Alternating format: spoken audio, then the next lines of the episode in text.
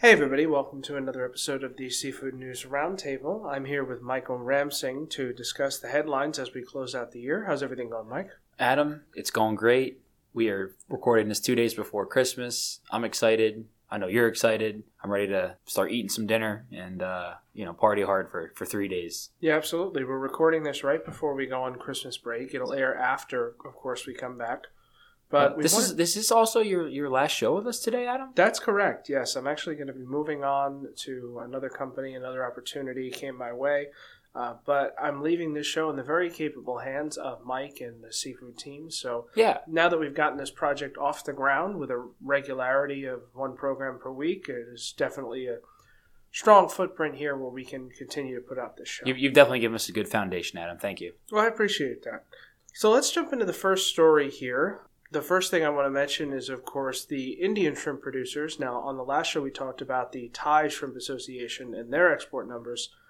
But the Indian shrimp producers and some of the exporters are actually reporting some challenges Mm-hmm. That's right. on the export front. So, what's going on there? Well, we picked up a report uh, in seafoodnews.com this past week. Uh, some producers in India were reporting uh, disease issues that uh, were starting to impact production and exports uh, from India to the U.S. market and to other overseas markets. Interesting. Now, that's in contrast with some of the other countries in the region that are actually seeing production tick up. Sure. Now, India, which is a very large producer, is now seeing some challenges. Now, we have some exporters that are saying that this is seasonal and others that are saying that this is related to disease. So, what's the story here? Well, it seems that it's a bit of both. It seems that it's a weather-induced disease, as a matter of fact. Uh, uh, hard to pin down, you know, exactly which disease we're talking about. Uh, As we all know, there, there are several that can impact shrimp production in the industry, and so far the reporting coming out of India is been pretty sparse when it comes to you know what what exactly is going on. But what we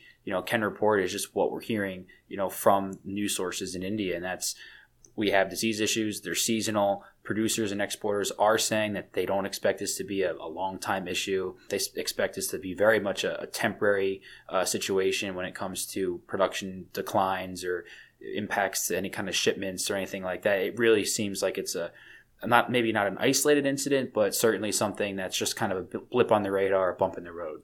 And it certainly contrasts with the import data that came out short while ago for October, where India actually set a new high for import numbers for the U.S. Yeah, uh, you know, India is a strong supplier to the U.S. market. They continue to be a strong supplier to the U.S.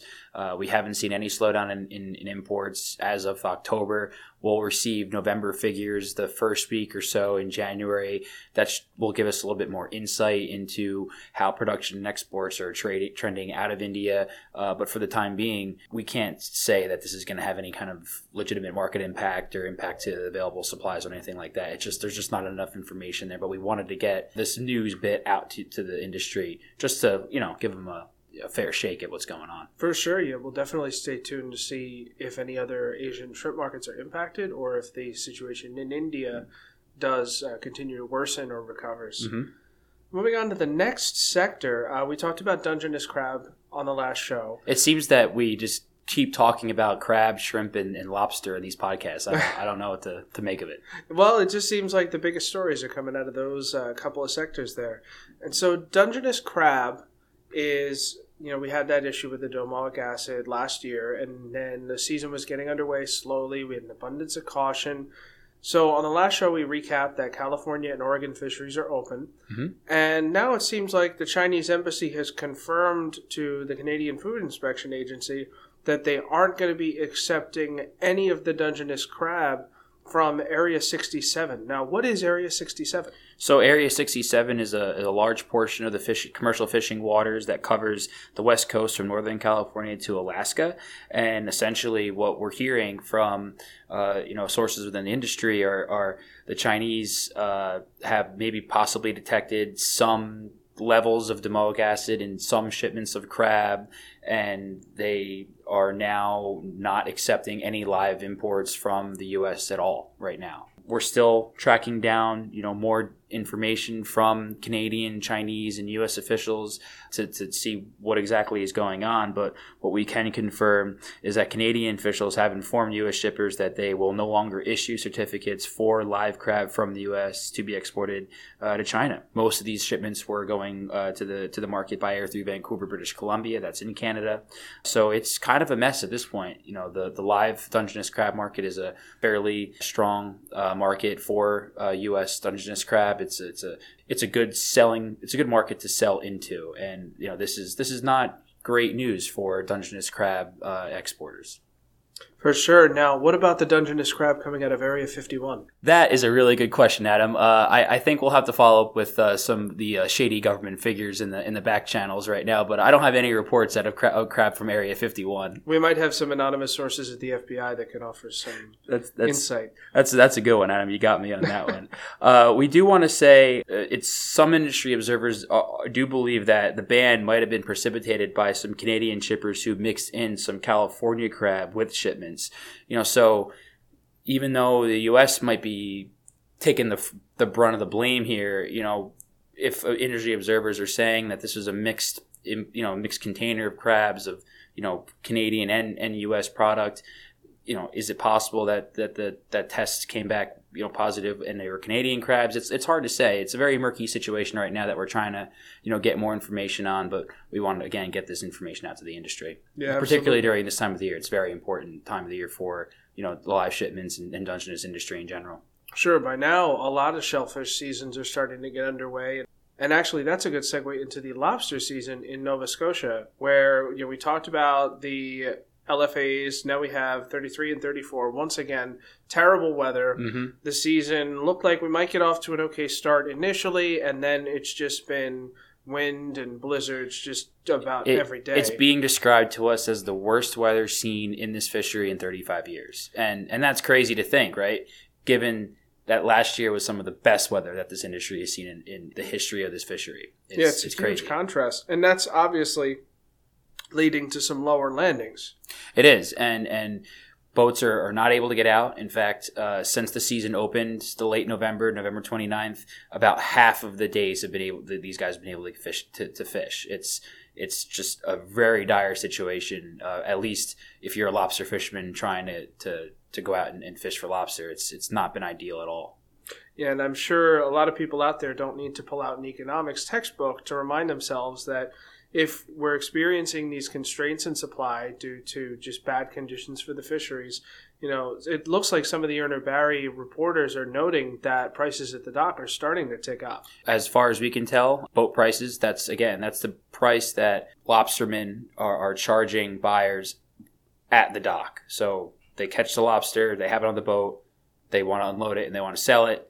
That price is going up. We're hearing as high as $7 per pound potentially you know, by the middle of January. We don't want to do any forecasting here. These are reports that will continue to trickle out of the industry as we dive deeper into 2017. Uh, but for now, uh, Urner Barry's wholesale market prices for live product in New England markets are ticking up. So that's at least some indicator that the that the boat price is is is probably weighing in on the wholesale market. Absolutely, and that's one thing that we discussed on a previous show that if the bad weather were to continue, it would definitely have an effect on spot market prices for live lobster. It, it looks like that might be happening. Well, and the last thing I want to talk about today's top story, uh, we talked about the Gulf shrimp landings being pretty unimpressive in a few shows ago, a few episodes. It was sure. before Paul came on mm-hmm. to recap the imported shrimp market. And now it looks like now that the year's closing out, we have the official data, mm-hmm. and Gulf shrimp landings are actually the lowest in the last about seven years. Data reported by uh, Urner Barry, and I wrote about it on seafoodnews.com uh, this week. November landings were, were down versus October landings, which isn't so surprising, right? November and December are traditionally the the least productive or among the least productive months of the year. It's actually when most of the Gulf production starts to decline after peaking. Uh, and that's not so much a surprising figure to see November levels come down versus October. But what is interesting is November levels versus 2015 are down about a million pounds. And when you look at it year to date, uh, we're looking at uh, total harvest in 2016 for Gulf shrimp uh, lower, uh, just marginally above levels from 2010.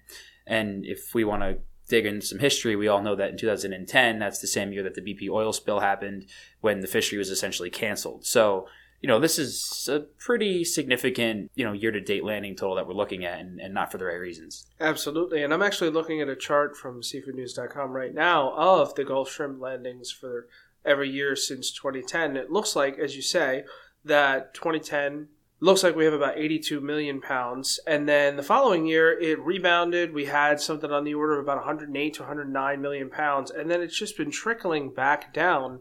Uh, and and it's sans oil spill, right? We have basically an oil spill number here without an oil spill. Right. So it, what is it that's causing these low landings? Uh, it's it's hard to say. Uh, the guys that we talk to, uh, they'll describe this fishery as, as very boomer bust prone, oil or not.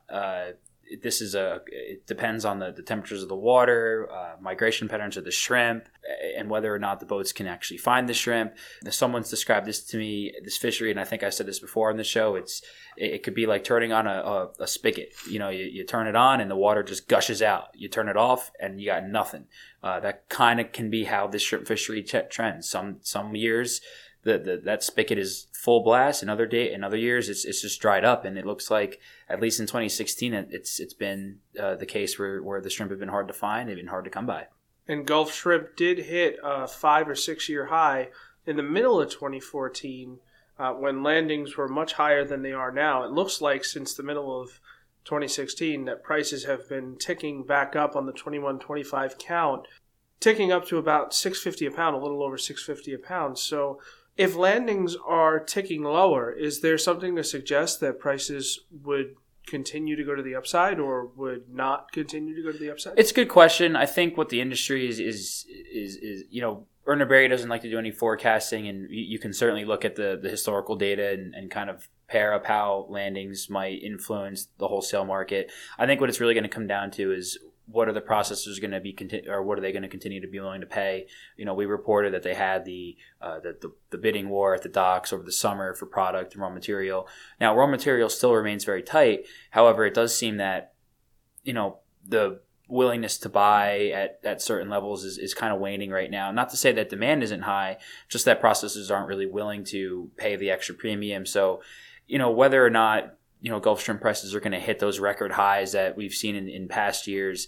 It's hard to say. Uh, you don't want to price the product out of the market. Uh, you know, so you know we'll just continue to monitor how this goes. What, what we you know can probably say is you know the market just is at a premium. It's trending at a premium, and we don't we're not going to get another round of, of, of, new inventory you know now at this point until may. You know may will be the earliest june is more likely. So uh, remember this the shrimp fishing seasons are now over in the gulf for the most part at least the heavy production periods are. So you know this is kind of the slog that the industry is going to you know kind of be dealing with over the next several months. Well, we'll definitely stay tuned for that, Mike, as we have a lot of seasons that are going to get started in the spring and summer and so we're going to see some local scarcities in certain species as those seasons don't get underway for a while. Mike, thanks for coming on the show. As mentioned, this show is going to air right after Christmas and right before New Year. So we hope you had a wonderful holiday with your family, and we wish all of you a happy and prosperous 2017. Adam, you know, uh, I just want to, on behalf of Urner Barry, you know, thank you for the work you've done here. Uh, we wish you luck, you know, in your future endeavors. This has been a, a, great experience on the show with you. I look forward to kind of taking it over as we go, as we move into the new year. Um, Merry Christmas to all our readers out there. Happy New Year, and Merry Christmas and Happy New Year to you, Adam. Thank you, Mike. To you as well.